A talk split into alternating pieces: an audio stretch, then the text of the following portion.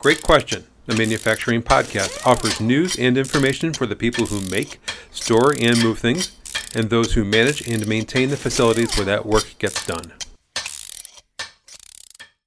Hello, everyone, and welcome to another Smart Industry program.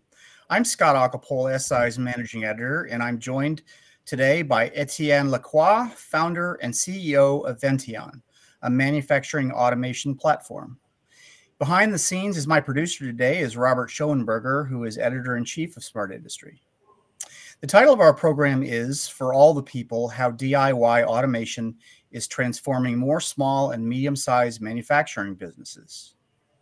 As the title of the program implies, we're going to be talking about how automation is becoming more accessible for small and medium sized manufacturers, or SMBs. Our guest today, Etienne Lacroix, will explain that automated factory ops, where technology and machines perform specific tasks with little or no need for human assistance, isn't exclusively for big manufacturers with huge budgets.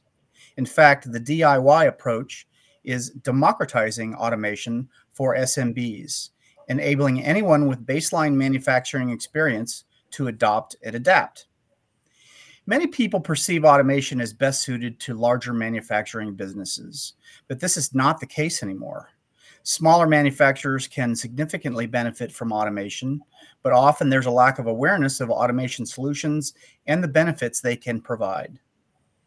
Smaller manufacturers often don't know what automation applications are out there and the significant advantages they can bring, together with the problems they can solve. Clearing this up is what our program is all about today. That said, welcome to our program, Etienne. Please enlighten us on this topic and DIY, DIY automation solutions. Thanks, Scott, for having me today. And I'm quite excited to talk about DIY automation with, uh, with you. Great. Etienne, we have some questions to spark our conversation today. We'll go ahead and begin the Q&A portion of our program. I'll start off with this question what is the what is DIY automation exactly, and how does it have the effect of making automation itself more accessible for small, mid-sized businesses or SMBs? If you would, please give us the basics. Yeah, and I will start probably answering by um, talking about why small, medium businesses are not automating as much as they should today. And it's not because they face less cost pressure than the bigger enterprise. And it's definitely not because they face less labor shortages than the bigger enterprise as well. I think the reason why we see small, medium manufacturing automating at a much lower rate than large enterprise is simply because it's not profitable for them to do so. If you think about a shop floor, most manufacturing asset will be custom made or unique. And the reason that is is mostly because manufacturers produce goods that are unique themselves and therefore deserve unique and custom asset. And today, if you want to create those custom asset, you're probably going to subcontract the help of an engineering firm or a system integrators to assist you through that journey. Right? That system integrators will take various components from traditional provider of industrial automation and try to assemble them into a robot cells or automated equipment. And to do that, it's actually quite complex and it will consume a significant amount of man hour. I like to say there's nothing more manual than industrial automation because of the sheer amount of engineering content needed to create those custom machines. And that basically leads to cost of automation to double. You have to pay obviously for all the hardware and the technology from the traditional player, plus you have to pay for the engineering firm that might assist you through that journey. So what we're trying to do at Vention is to provide tools where manufacturing practitioner can actually do it by themselves. And that's really the core of do it yourself automation. For uh, do it yourself automation to be successful, you basically there's a couple of things that needs to be true. One is um, we, we tend to favor an approach where components are plug and play right? There's no wiring, terminal wires, terminal blocks, enclosure. All of those things are removed. They're constructed the past.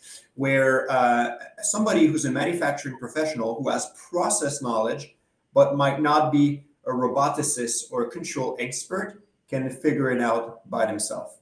And as soon as this is true, we see those those team, and I'll talk about those that start to perhaps take a first entry level use cases and realize them by themselves in what I call a platform, a place where the design aspect, the programming aspect, the deployment assistance, and the operational machine have been united by a digital workflow that makes the experience very, very simple. And as those businesses starting with do it yourself automation grow, what we tend to see is they form advanced manufacturing team. Initially, it might be a single person, but over time, it's going to grow. And those teams will be responsible to drive the automation agenda internally uh, for one or multiple plan. And that's really what the trend we've been witnessing since 2017, where before then, everything was driven perhaps through um, external help. And we see more and more of those small, medium manufacturers in order to reduce costs and makes automation profitable for them to start to decide to do those projects by themselves. Great answer. Uh, our next question What advice would you have for SMBs seeking to start their industrial automation journey? Yeah. Where do you where do you go? What's the ground floor? So today, I think over the, over the years, we've served 4,000 different manufacturers. So we had a chance to see a lot of data points in the market around how team are leveraging platform and plug and play component to start their DIY automation journey. And there's a couple of things that for us kind of became uh, truth that will lead to success. The first one is you have to start small. I, I always tell our, our users and our client, make sure you have a project that has good ROI, but you don't need to take the project that have the biggest ROI as your first one. You want to take the project that will lead to a technology success because you need that success to convince management and to build a foundation of internal skill that will lead to something more complex afterward.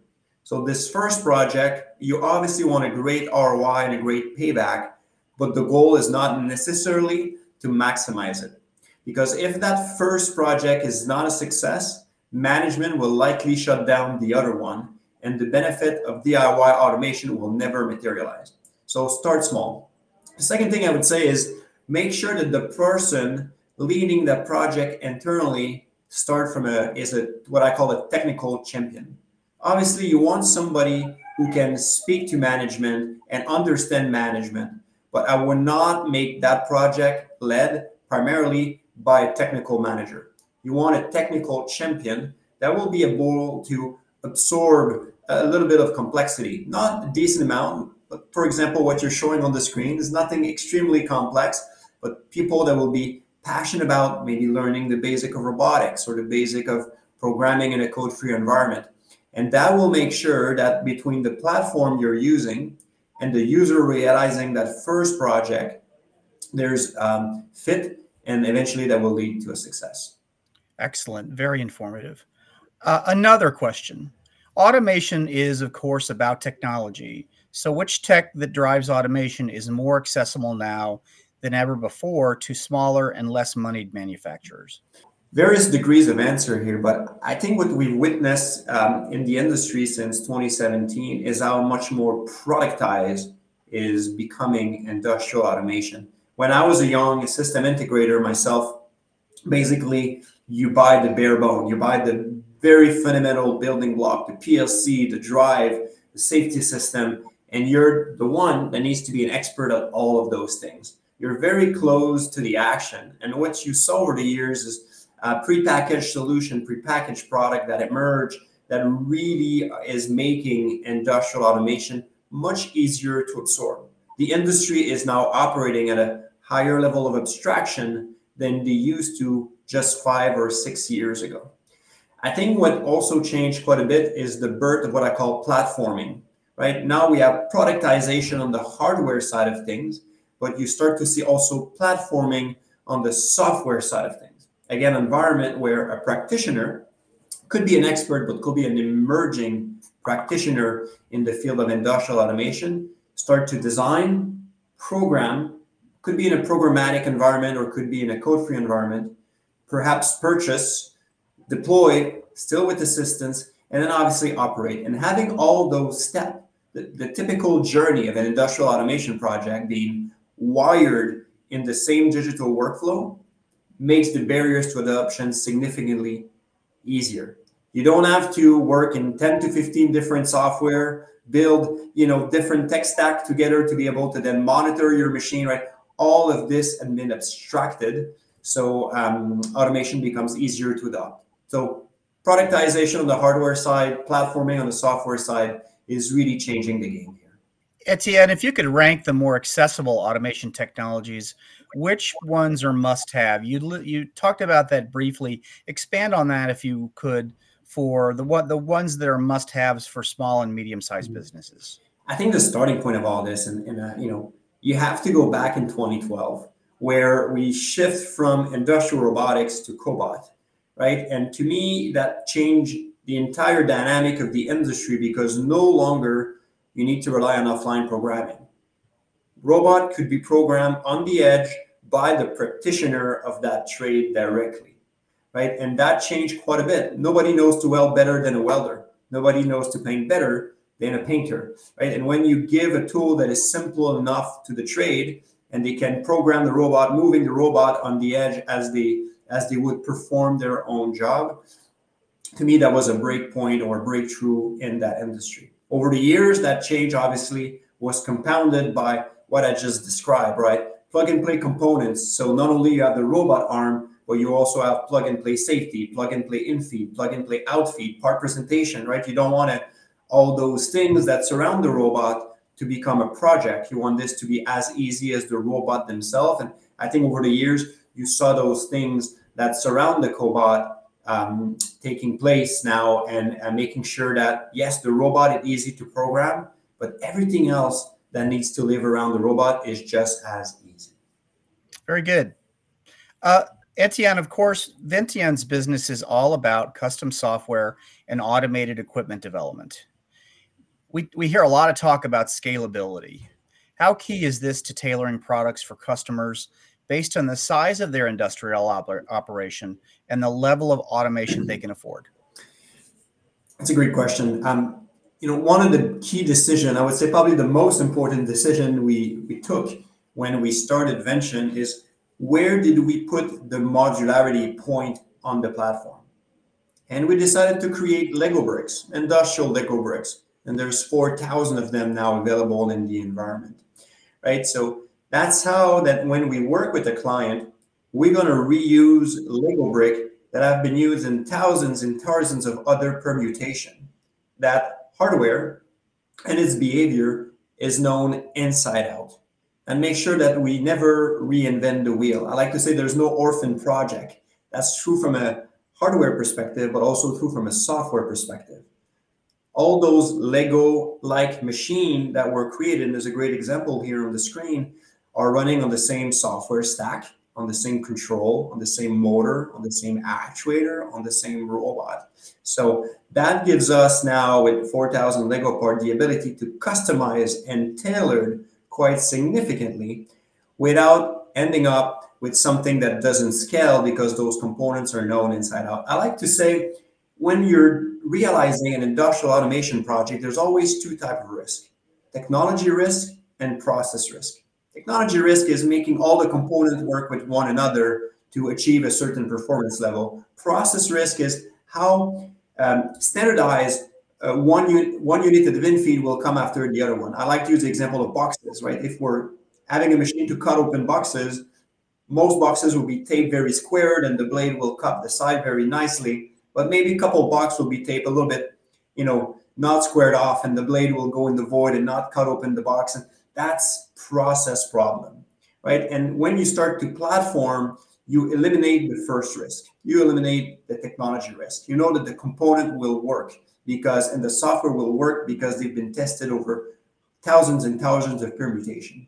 The process risk remains with the manufacturers. That that that trade or that welder or that painter that has this process knowledge, but if you give them tools that are easy enough, they're able to use the tool bring their process expertise in, and you get to a much more different risk profile for the overall industrial automation project. And that's really, again, very, very different than perhaps where we were six, seven years ago. Now I give you I give you an opportunity to tout some real success stories. Mm-hmm. Can you give us a few examples of success stories from the field, industry, application, complexity, etc.? And it's you know even me through that through that journey, I've learned so many manufacturing industries I had never been exposed to, and I'll I'll talk about one. It's a it's a mid-sized manufacturers of furniture for school dorm right? I didn't know there was some you know furniture manufacturer that specialized just in school dorm, and they do uh, beds and tables and all that. And this is a great story because it's a, a private equity backed business, very ROI oriented, um, roughly 100 million worth of revenue. Did not have an industrial automation team prior to that, and they basically did a test and invest approach. They wanted to solve a certain um, pick and place operation as part of the furniture assembly and they started with one, one robot cell. Very easy, um, you know, grab and place uh, motion.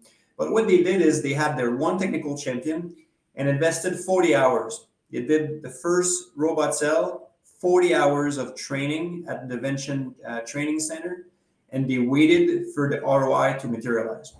This took roughly three months for that first project to be designed, purchased, deploy, program, and ROI validated by their team. After that, after that success, they hire a second practitioner and move on to 17. 17 robot cell that all this was done and those 17 robot cells took roughly four months to um, design and deploy significantly faster by robot cell than the first one right again great roi so all the risk was absorbed in the first robot cell and they were able to scale afterward. And to me, those are amazing success because that's exactly the type of persona and manufacturers for which we've built the tool of Vention, right? They, they were able to learn and get familiar with robotics and industrial automation, and then they're able to do it by themselves, right? And now at a much obviously different risk and cost profile than it would have been using traditional approach. Um, and we see though this is a great case, and they're not as all flamboyant as 17 robot cell into the second phase, but um, it demonstrated very much how small medium manufacturers that are very innovative and very progressive about adopting industrial automation can achieve today. Etienne, thank you so much for joining us today. Uh, I appreciate you coming and, and, and joining Smart Industry. This concludes our Smart Industry program. Please look to smartindustry.com and our LinkedIn, Facebook, and X, formerly known as Twitter, for a replay of this event. And thanks to Etienne for joining us today again. Everyone, have a terrific Thanks, day. Thanks, Scott, for having me again.